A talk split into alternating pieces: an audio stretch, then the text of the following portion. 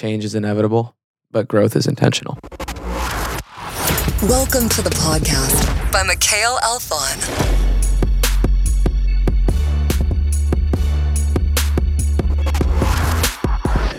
Before we get started on today's episode, I just wanted to point out one of my sponsors, MicMe Audio, who actually created that incredible intro that you just heard.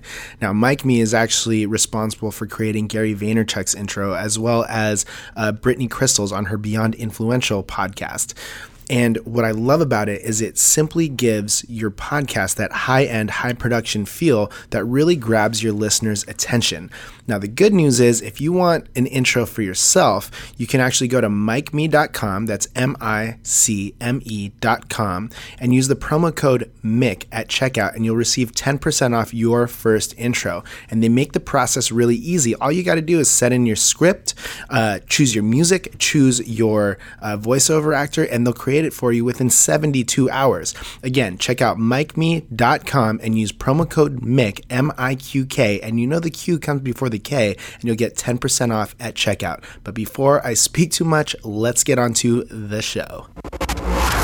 What's up, guys, and welcome to another episode of the podcast. As always, I am super pumped on this episode, but this one in particular because today we have Jordan Carroll, who is an ambassador for the travel and work movement, currently working with Remote Year and is a coach for those who want to also become a digital nomad. Um, fun fact this is the first time that we've ever met. This is the best way to get to know somebody, I think. So, um, for me and anyone listening, Jordan, can you tell us a little bit about yourself? Yeah, I would say uh, thank you, first of all, for inviting me into your space today. Uh, it's weird when you meet people on the internet and you meet them for the first time. And we were talking earlier about, you know, we shot a video earlier, and you're Yeah. like, "Yeah, I'm getting kind of nervous because you, Yeah. you were in so many videos." But for that situation to like draw out nerves from you because we had never met, I think it's funny um, how many opportunities I get to see people come out of their comfort zones. So a little bit about me: I am constantly striving to be out of my comfort zone that is like my biggest priority in life is to push my limits of growth. And how i do that is travel uh, as frequently as i can. And not just to travel but to to see places to learn about cultures and ultimately to learn about myself. And i'm someone who strives to find more self-awareness. And I, I, I often struggle with the question of like tell me about yourself because i think we're all like dynamically evolving beings. Like we don't have a definition of like what we do for work is like what we do for work, but Yeah. it doesn't define us. Mhm. So I think the best way to describe who I am is just a growth seeking individual Yeah. who at the moment my priority is traveling. Yeah, that's Yeah. awesome. So let's start from the beginning. Where'd you grow up? I grew up in the Bay Area, California. So in between Oakland and San Jose, a city called Fremont. Pretty Okay. big, pretty big city. What was it like to hang out with you in high school? Um, you were probably smoking weed with me. Oh, Yeah. I I, I feel like I feel like thank you, first of all. yeah no i feel like i was not really i'd say plugged into the social scene as much as i look back at some of my relationships in high school and the only common thread was that i was the people that i knew is that we had smoked weed together Okay. so i, I think like i was kind of a stoner i don't know what other people would say probably the same thing i was kind of like socially awkward in some ways but i played baseball hmm um, but I didn't. I don't think I. I wouldn't say that I know myself yet, but I definitely know a lot more about myself and who Yeah. I like striving to be. But I definitely didn't know like anything about who I was at that point, and that's probably the best description of me. When did the idea of like, uh, you know, I, I think that there's kind of a taboo around personal growth in Mhm. general, but let's just call it what it is. When did the idea of like personal growth like strike you? What made you want to, you know, start figuring out who you are and then amplifying that? I can't point to maybe a specific moment that that happened. I think over the course of time, I just knew that I had to get to know myself better Mhm. to be in a better place. I can I can think back to some times in college where I was getting involved on campus with some different clubs and organizations and that drove a part of me that was like, oh, maybe I should start to try to be a leader and Mm. you know kind of redefine myself because when I left high school, I knew going to Chico, which was north about three and a half hours, and nobody would know who I was. Yeah. So I could redefine that and self development, personal development, professional development all became a part of that new person that I was going to create. Right. A lot of times people say, like, fake it till you make it. hmm I actually think that if you fake something long enough, let's just say that I'm trying to be a certain type of person. If I fake like I'm that person, and, when I say fake, I mean I'm acting like that person. Mhm. If I do that long enough and consistently, I just become that person. Yeah. So it's not even really faking it. It's just behaving a different way and actually taking it and putting it into action. And the biggest thing I saw, I think, in, in the early stages of my life is I would just think about it Right. I wouldn't actually take the action. But then there was some certain times in college where I started taking action towards becoming this person that I wanted to be. And then that's how it actually happened. Who was the person that you wanted to be? Um, that's a good question. I think I always just want to be someone who at least accepts myself for who I am. That's the hardest part. I've had more problem denying my own self, like Mhm. holding resentment, trying to escape. I had a, I, I definitely had a substance abuse issue for a while in my life, and a lot of that stems from wanting to escape the life that I was living or felt like I was in, you know, kind of an anxious or a depressive state, whatever it might have been. And that drove me to seek substances and different things that would allow me to escape. So it almost feels like it was it was less of like me trying to be who I wanted to be and me more of just accepting who I was and then finding ways to build upon myself Yeah. and and just be the best version of that Mhm. person. And then I think you have to kind of try different things to figure out like what you actually like. Yeah. So it was just a big it's been a big method of experimentation and that continues. For sure. Um, you know, when you were like searching for sub uh, substances um, to escape like your maybe your mental circumstance or whatever it might have been, what exactly were you trying to escape? The reality, the discomfort with reality. Because Yeah. I think, you know, when I looked at some of my relationships and just I, I had a lot of attachment to outcomes. Like I would have a, a girl I had a girlfriend in, you know, freshman year of college or whatever, and you know, she had cheated on me. And I was so attached to making that relationship work Mm-hmm. for me that I like disregarded my own like personal respect for myself uh, by like accepting her back and like trying to make it work and like trying to figure those things out.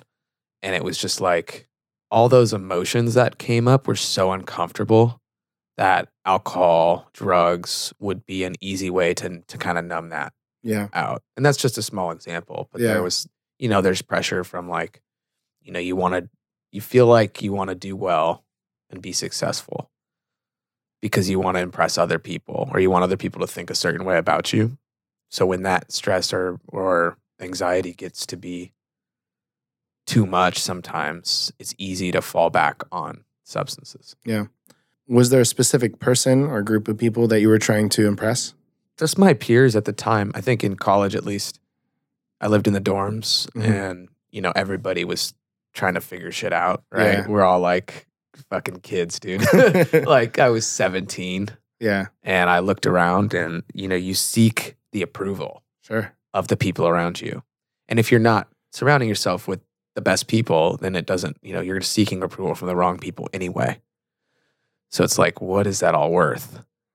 But at that time, I didn't really have a choice of. I, I did have a choice of who I surround myself with, but circumstantially, in the dorms, you are surrounding yourself with people that you did, you didn't like choose to be Yeah. neighbors with this guy in the dorms, right? Right. So as I think as like life goes on, you, you find that you can make more of those decisions yourself. Mhm. You maybe always had that choice in some way, but it becomes easier to identify those kind of decisions. What was the relationship with like your your parents like? Was that were you getting any, you know, additional pressure from them to succeed in a certain way? I think there's always been an expectation with my parents that I do well.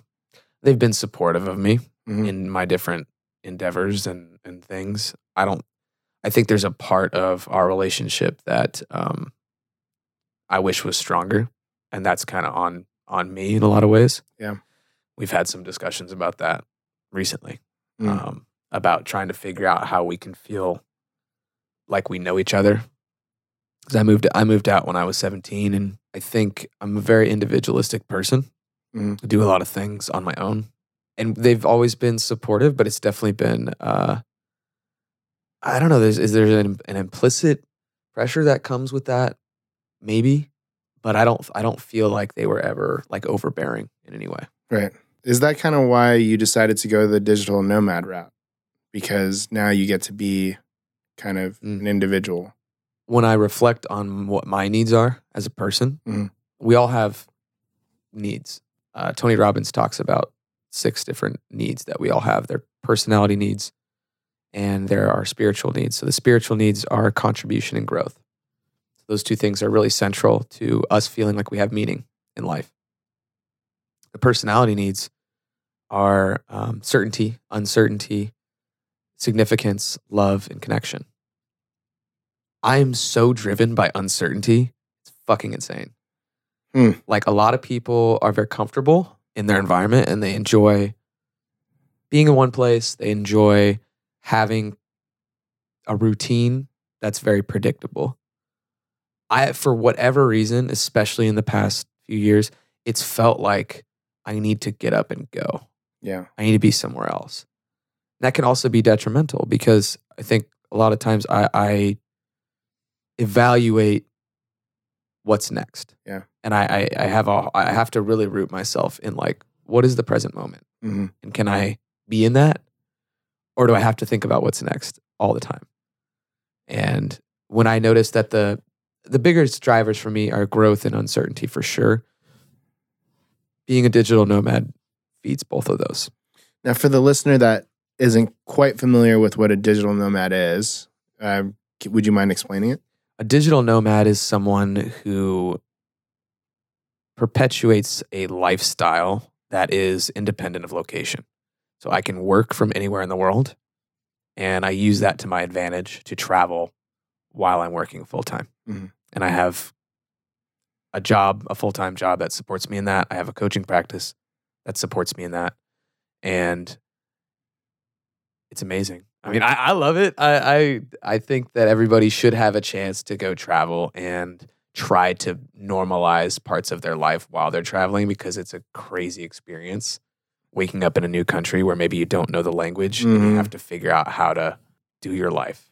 That's so interesting. I, I recently mentioned to somebody, I was like, I think at least once in everybody's life, they have to travel somewhere where they do not know the language. Mhm. There's nothing that's more like humbling. yeah, and and like it almost brings like some shame for Yeah, me, dude. for me in Mexico especially. hmm because and, and it makes me look at folks that come from Mexico and don't speak English in America, like look at them differently hmm because I've heard a lot of people, and this is like from different parts of America, talk about like if you come to this country, speak the language. It's like, well, when I've been in other countries and I don't speak the language, and I've gotten the grace of those people to try and help me through the conversations and be a part of the culture and like learn. And even if I just show like some effort of like trying to speak it, Yeah. how like grateful they are. I think that that's how we should be too. Yeah. Um, and I, I think there's a lot of judgment that's easily passed to people that that maybe migrate to the United States. We're all immigrants at some level. Right. So to think that, and I didn't mean to get this get to like political or something. no, it's quite all right. But to think that you know we're all we're all citizens of of humanity. We're all in this together. We're all connected. So it's very humbling, like you said, to go to a country and not know the language. And I just have the utmost for respect for people who don't speak the language in the country they're in and try and make it work and try and figure it out. Yeah. I, I I believe it's like it's a really easy way to figure out like how insignificant your shit actually is too. Yeah. You know what I mean? It's like, oh wait, I can't I can't properly articulate the fact that I need to go to the bathroom and I don't Yeah. know where one is. They're just like, What? like, what do you want?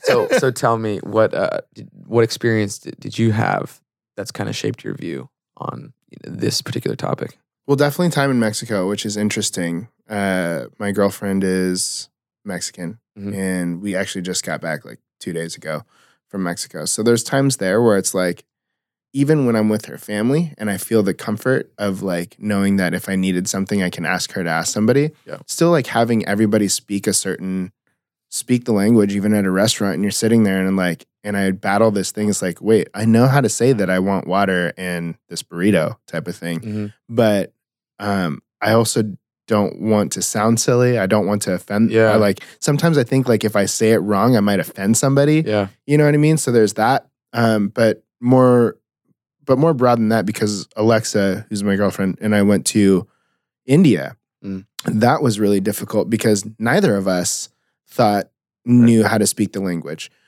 And what was interesting was they wouldn't even give us a shot at speaking English because sh they thought she was Indian. She's pretty dark Mm, skinned. You yeah. know what I mean? Um, so they're just like straight up yelling at us in Gujarat or in Hindi or whatever it might be. And to try to get from point A to point B when you don't speak the language is really difficult. And I don't know, I just kind of think about certain situations like that. It's like, wow, like how difficult did it, like you said, how difficult is it for people that come to our country and or to the States? And it's like, you don't speak, how do you get along? How do you find a sense of community? And that's actually one thing I'm kind of um, interested about with you is you sp- do you spend a lot of time outside of the states? I mean, it says Yeah. Mexico City right now. Is that where you quote unquote live? Yeah. Um, at the moment, I've spent the past month and a half in the States, but for the six months before that, I've been in Europe, Africa, and Mexico. How do you like? You know, for me, I don't know if I could survive without being able to effectively communicate with people. Mhm. How do you do it in different countries where different languages and Sure.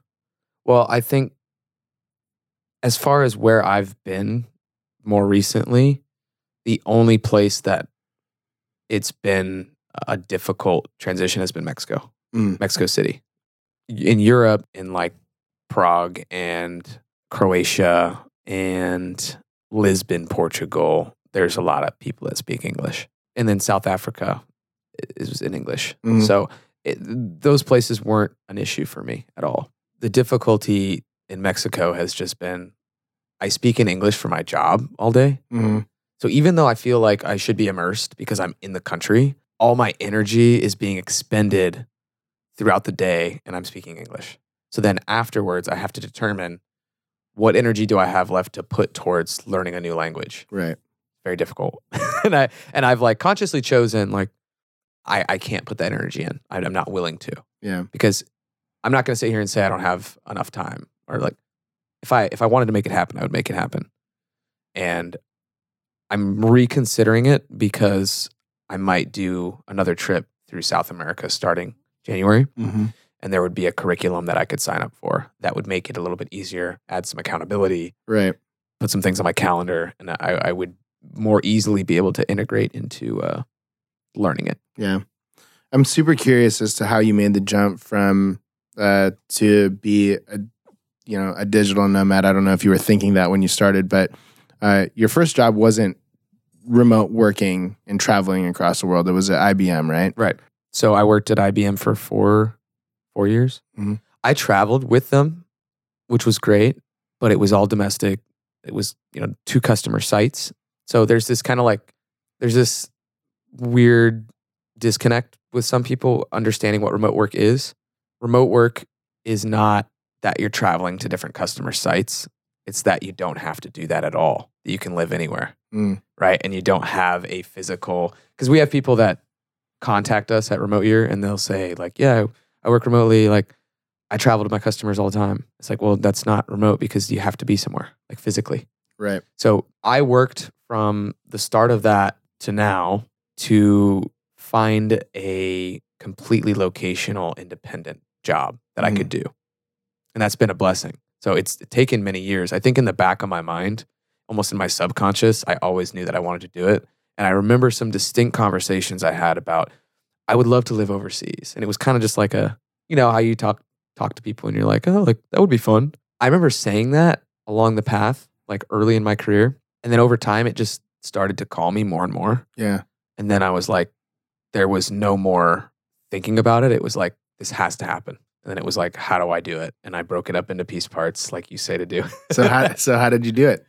Uh, well, I looked at my skill set. I said, you know, what have I what have I learned so far from the different positions that I've had? Listed out the different jobs that I'd had, the different communities I'd been involved in. I've had other different roles since IBM. You know, I worked for a marketing firm as a vice president for a while. Mhm. Um, I started my own event business. I had uh, another consulting business that I started. I worked for a, a dating coaching company for women for a while. Were you like Yeah, okay? I don't keep tell- going, and don't I'll ask about that of- later. Okay, I don't tell a lot of people about that. Um, so, at any rate, I, I looked at all these experiences and I said, what are the lessons that I've distilled from this? What are the skills that I've built, and what's transferable Mm. into a position that can be done from anywhere? And I've I've found that business development sales has always been something that I've gravitated towards. It's what I studied in college. So I just needed to basically understand mindset wise where those skills were at, what they would apply to, and then use the tools to my advantage. So there are different websites that you can use mm-hmm. that have all job listings are completely remote. So I started looking through those and tried to like figure out, you know, which ones would work. And about the time that I found that, um, and th- we'll back up for a second, I like had to get rid of everything in my life that wasn't in that path, right? Right. Broke up with my girlfriend. Yeah, that was, that was tough. Okay. Yeah. uh, and I had to get rid of my apartment, but I hadn't done that yet. Mhm. But I knew I had to. Quit my job at the PR firm, the marketing firm. And then I was like, all right, I have 40 to 60 hours a week that I was spending doing some of these other things work wise that now I'm going to go all in on finding a remote job. And I feel like a lot of people might wait until they find a remote job to quit their current job. I would beg to say if you have the means to even have a runway of a couple weeks to a month to do it, like in savings, or or you can stay at a friend's house, or you figure out some way that you can build yourself a small runway of a month or two. Go all in on searching for the mm-hmm. right thing because when you use that 40 to 70 hours a week, whatever your work week looks like, all concentrated and focused on getting the shit done that you want, like to make happen, it's gonna happen. But if you use like an hour after work when you get home and you're tired, you're not gonna put the right amount of energy in it. You're not gonna get the result that you want. Yeah. It's kind of like you have to eliminate every other choice. Exactly. You jump. Yeah. It's a it's a proverbial jump. That and that that that initial. I'm talking to my friend right now. Uh, his name's Mike. Shout out Mike if you're out there listening to this. Um, he is in a position, and I'm not going to implicate his last name or the company, but he's in a position where he doesn't want to work there anymore. Mhm. Wants to do remote year, Mhm. which is the company that I work for. We do programs for digital nomads, but he really, really wants to find a job that will suit that and wants to leave his current company. Right now, he is like in this limbo phase where he literally hates every day. Fuck. And like every phone call yeah. is like painful. And I was like, dude, just fucking quit. Like he's living with his parents right now, saving up some money. He's got a little bit of savings already anyway. I was like, what's your runway? He's like, I could live for a couple of months at least. I was like, dude, just quit. Mhm. Use all of that time and energy towards finding this new thing. I was like, how much are you how much time are you spending a day researching and looking for a remote job? He's like, I don't know, like less than an hour. Like, I don't not even really anything. It's like, yeah, fucking quit, dude. Yeah. Spend all of that time Yeah. on making it happen. If that's what your priority is. If that's not your priority, then fine, that's cool. But actions and behavior need to match the priorities. And if they don't and you fall out of alignment, that's when you feel like you hate everything. That's it's so true, and it's not even. That's even. That's not uh, exclusive to trying to find a new job. That's Right. just like that's just life. You know, it, you you have this goal, but nobody's spending enough time to accomplish that or put Mm. to the right systems in place. And I think that's where that depression and anxiety maybe comes from, right?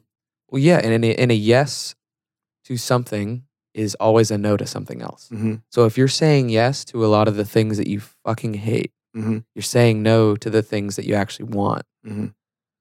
And sometimes you just got to go all in and bite the bullet and take some credit card debt or like figure out how the long game is going to work for you.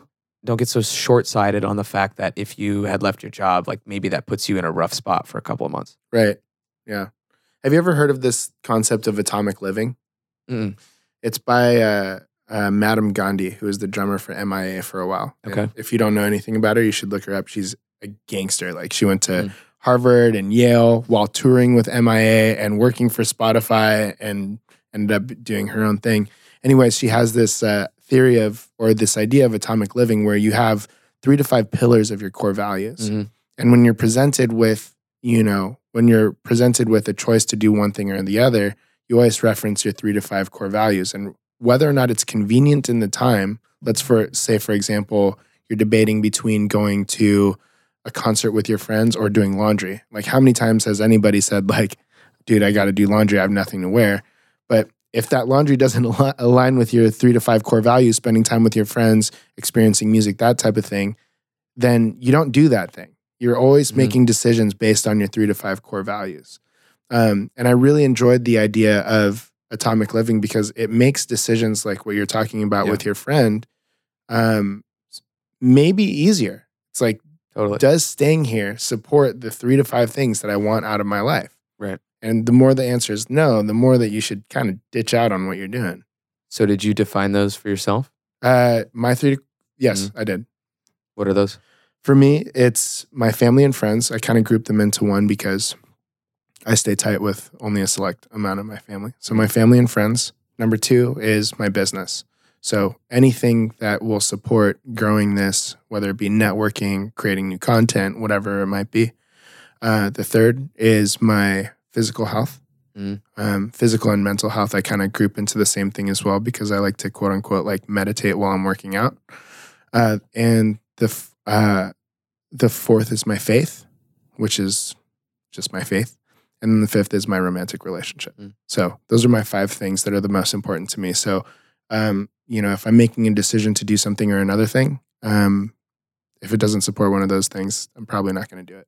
What recently have you had to make a decision and reference those? Last night, which is kind of which is kind of interesting. Um, I don't have many people ask me questions on this podcast, so thank you. Um, it was the decision to tell my because after uh, my meeting canceled, I told my friend that she should come over, and then it clicked in my head where it clicked in my head that um, you had your dinner or your get together last night, and I was like, shit, I should probably go to that.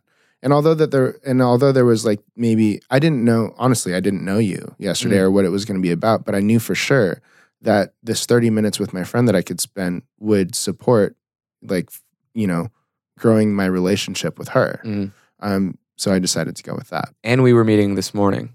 So then it, it kind of like adds the element of like, we're still going to have, Yeah. like, it's not to think in terms of um, scarcity, it's abundance, right? Like, we're still going to have our opportunity. Right.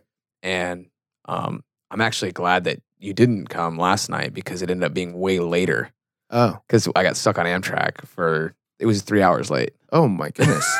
so, have you ever been to India?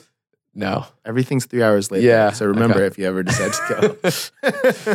Uh, and I hear Amtrak similar. Like, it's not uncommon for it to be late, but I was like three hours. Okay. yeah. So the dinner got pushed back to like late night, and then you know we ended up meeting up. And it was uh, a few people that I knew from my remote year program that Mhm. we had all traveled together. So that was like a really cool, a really cool thing yeah, for sure. uh, to meet up with them. So it sounded like when you were in college and in high school, you were. It seemed as if you were unhappy. Mm. Would that be safe to say? Um, happiness is temporary, Mm-hmm. like any emotion. I wasn't feeling fulfilled, Okay. and I didn't have meaning. I think to what I was doing. I think that's fair to say. Has becoming a digital nomad helped that? Absolutely. How? the growth and introspection required to travel to places that you've never been to figure out from a self-awareness per- perspective like what you need to do to like be productive like have your job right Mhm. but also be in a different country and uh, my, my my role with remote year is very um, phone based I'm on like we I, I make a lot of calls every day.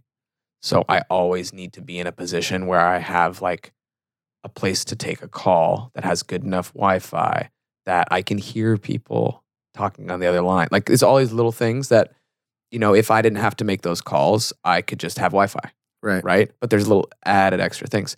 So those little nuances create challenges while you're traveling and it pushes me to be a very effective problem solver in a very sh- like short amount of time hmm like i don't have time to think about things i just have time to act like react Right. and i have to be very confident in the fact that if i'm going to make a very quick snap decision to go to this starbucks instead of that one that i can park outside and be in my car and have wi-fi Interesting. and it, like that's not uncommon for me to like have to pull over on the side of the road. and, like, yeah. like like literally park outside of a Starbucks, not even go inside. Right. Snag the Wi-Fi from outside. Make the call in the car with my my uh, seat reclined back, and that's just how that works. Sometimes Yeah. it's part of it. Uh, shout to Starbucks for never making you put in a password. yeah, the, right. The worst you have to do is put in a. The worst thing that you have to do is put in your zip code, which isn't too bad. they're you know they've saved me on so many occasions and uh, here's the thing i am a big proponent of small business and if i have a chance to go support a local coffee shop every time i'm going to do that but if i'm in a pinch i know on yelp i could toss starbucks in there and there's one within like two or three miles Yeah. always For sure. so So I think that's something that we might all, we being the listener and myself, might be able to take away from is the fact that like we might not be traveling the world. However, we, uh, you know, many of us, my, I'm going to speak for myself, there he is struggle to stay uh, pretty, uh, pretty organized. Like I can barely get from this office to the Starbucks down the street without like losing something. I, I Mm. think now you're traveling all over the place. You're taking a bunch of calls. I just saw your ca- calendar and I got a little anxiety. how do you stay organized? And then after staying organized, how do you stay sane? Yeah, that's a good question. I think for me, the most effective tool is my calendar. It keeps me honest. It keeps me focused on everything. I mean, there's little tools, right? There's there's mindset over everything. That mindset drives my use of the tools, and I have to buy into that. We all have to buy into our own systems Mhm. right? Like the systems that are going to create productivity in your life, that are going to allow you to be healthy, successful, whatever that is for you, you have to believe in those systems. So I believe in my systems. My calendar is one of those. My alarm clock is one of those. Like I, I set alarms throughout the day at different checkpoints. When I have like a call, I'll set it two minutes before the call so that I know even if I'm in a conversation or I'm in a situation where I might be traveling or in between or whatever, like it'll remind me and I'm like, oh yeah, I've got a call right now. Something like that. So there's the little nuances and, and tactics of the system. And then there's kind of the overarching mindset of how do I want to organize my life? And that's purely experimental, right? You have to go through iterations of it. So I, I have like a whole notes section in my phone Mhm. where I write certain things down. I've got different categories. I've got different ways of compartmentalizing it in my head. And I think that's just part of my personality too. I'm very structure oriented, Mhm. but I also like to live in organized chaos. Yeah. Like I there, there's something about the love of the chaos within a structure that I enjoy. It's interesting that you're like, I like the structure. However, do you have a home? Um, well, it depends what you define as home. I find that wherever I'm at is my quote unquote home. That sounds cheesy as fuck. but to be real, like I, I- my parents live in the Bay Area still. Yeah. But I don't identify with living with them because I haven't lived with them since I was like 17. So do you define that by how many months I spend in a place in a year? Do you define it by like how do you, how would you define what a home is? Where my friends and family are. Okay. Yeah. So what if you have friends and family all over the world? Fair. You win. well, it's not not about winning. It's about perspective, right? And Yeah, just yeah. understanding like what your perspective of home is versus what my perspective of home is. Because through traveling, through creating, through accepting this lifestyle, I've also accepted that I am a citizen of the world. Yeah. I know that when I'm here in Orange County, I can come hang out with you. I can go hang out with Brittany. I can go hang out with a bunch of friends from college. I've got community here. I've got friends here. Mhm. Friends are my family. You lump friends and family into the same thing. I, Yeah. right? Like I, I do the same. So this is one thing that's beautiful about social media is the fact that you can reach out and create real relationships independent of location. And that's I love that. Does the social media thing help your business as well? Absolutely. Oh, I guess you're sorry. I was kind of thinking about the uh the your remote remote year. Remote year, yeah. Yeah, I completely when I asked you that, I completely neglected the consulting business that you're doing as well. It helps both. Yeah. Because I mean social media is essentially the brand that we're putting out there for ourselves, right? Mhm. The the thing I have with social media is it's it's difficult because I always want to be humble about what I'm doing. And I know no one, especially no one who does want to go travel the world, wants to see someone brag about traveling the world. Right. And that's like not my MO, is to like, my MO is more of it's possible to do it. I want to share valuable insights about how I'm going through it. I want to share failures about it. I want to share success about it. But I find that I'm often in this limbo of like fighting my ego from like posting certain things because I'm like, eh, well, am I really posting that out of like trying to be valuable to people or am I posting that out of my ego right now? Uh, I wish that we had three more hours to talk about this. Um, you know, it's funny when we were doing our interview before this. Like I started everything with "I believe," right? Mhm. I do that consciously because I Yeah. hate coming from a place of like, you should do this. Correct. It's like for me, it's like I believe this. You know Yeah, what I yeah, mean? yeah. So it doesn't seem as uh, douchey. That's Sure. the only thing I can really think of. How like how do you balance like I mean, when you decide to post something, and I know that it sounds silly, but I think a lot of people, if even if they're not trying to build a personal brand, Right. might battle like, how do you post something coming from ego or just trying to share? yeah. Well, language. Mm-hmm. You're right on about that, right? Prefacing things with the fact that you're talking about your personal experience and that it may be different for someone else. Mm. And, and acknowledging that, like very forthcoming and acknowledging the fact that this is what I'm going through, this is what I've learned.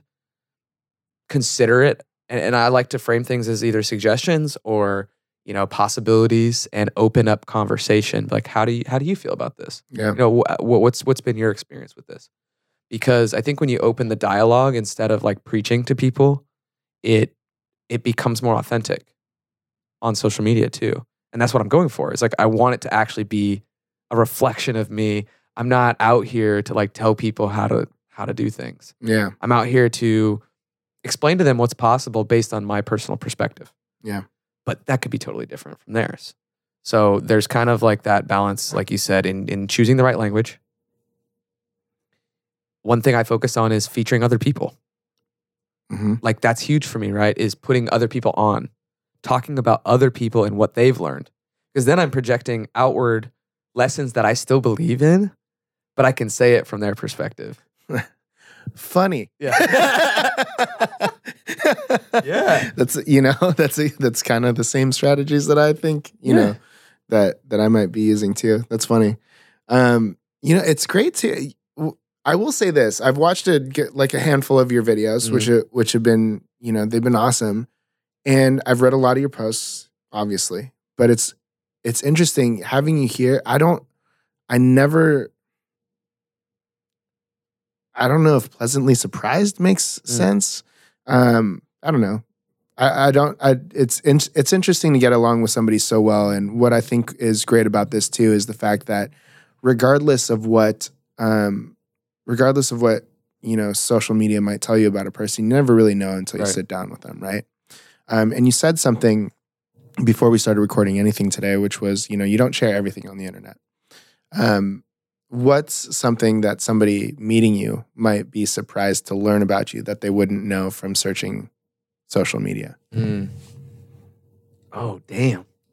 I feel like I've I've been more recently, especially like super vulnerable about a lot of things. Um, especially like my my former substance abuse and like um I stopped drinking. Like I haven't announced that publicly yet, Mhm. and that was due to um, I, I had a I had some issues with like binging alcohol. Like I, I wouldn't need alcohol every day. I've never been in a place where I've drank every day in my life, and or even wanted like one glass of wine or anything. Like that's not even what I'm about. Um, but I would come into these situations where I would overindulge and I would just not be myself because Mhm. obviously if you're that impaired you don't you're not in control of your decisions um, do stupid shit. Um, i've been to jail been to the hospital. I've been in situations where i could have died many times and a lot of that is due to careless decisions and alcohol and drugs and I don't think I've ever really talked about that publicly. And Yeah. it's it's a very it's it's a they're subjects that I'm ready to start talking about more openly because I think that other people, especially that were in some of the environments that I was in that I was hanging out with, Mhm. they probably were going through something similar. Yeah. Uh, I think that's really brave of you. And I know that might sound silly, but I think that especially for somebody like you or I who might have like an quote unquote online image or persona to start talking about something like that where there's a risk of you know whether it's damaging brand damaging business or anything like that for you it sounds like you're gonna start talking about that online am i right in assuming that I've got a blog that post that I'm working on that Mhm. um, I think when I'm going to be ready to do it is going to be around like my hundredth day of Cool. like sobriety, um, and then using that hundred days as kind of like a marker to put the blog out. Yeah. So now that I'm saying it, I'm fucking accountable to it. yeah that's awesome uh, how many days Yeah. until the 100th day Uh, I think another another th- 28 maybe something like that. Okay. couple weeks. so that's gonna be close to what's the anniversary date Oh, gee, I don't know. I'm I keep track in a group that I'm in, so I have okay. a. I should show you. Um, you you might actually like this. So I'm in this group. We call it a hundred day challenge group. Mm. Seven of us, and we all talk every single day about the habits that we want to do every single day, Mm, and we keep track. Dang So those are all the respect to that. I'm not going to start Yeah. talking about it, Yeah. but that's heavy. So 72 days right now Okay. with no alcohol. You know, we've got different things like whether it's exercise or making your bed or drinking. Is this yours? Yeah, that one's Oh yeah, blue. Duh. yeah. No, I've used the phone before. you've used an iPhone. No so that that one is mine, but then you like search up and you see some other some other ones like he's posting on his Instagram every day. So we've we've done been doing this since like last December this is awesome. And all seven of us like people hit their 100 day streak and post about it and It's the uh, accountability. Yeah, exactly what you're saying, right? And having a group of people or even just one person that you can rely on for that is is super super important.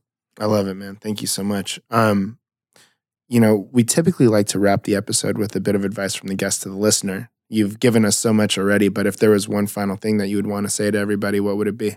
I would say that change is inevitable, but growth is intentional. So find find ways to very purposefully and intentionally change your life. It's it's riskier to just do the same things. Do you have a savings account? Kind of. Okay. Yeah. So I, I the point being that if you have money to invest and you're thinking about putting it in a savings account or you're putting it into like a bond or a stock or something, what's more risky? Let's just take a bond versus a savings account. Okay. Like a government issued bond versus a savings account.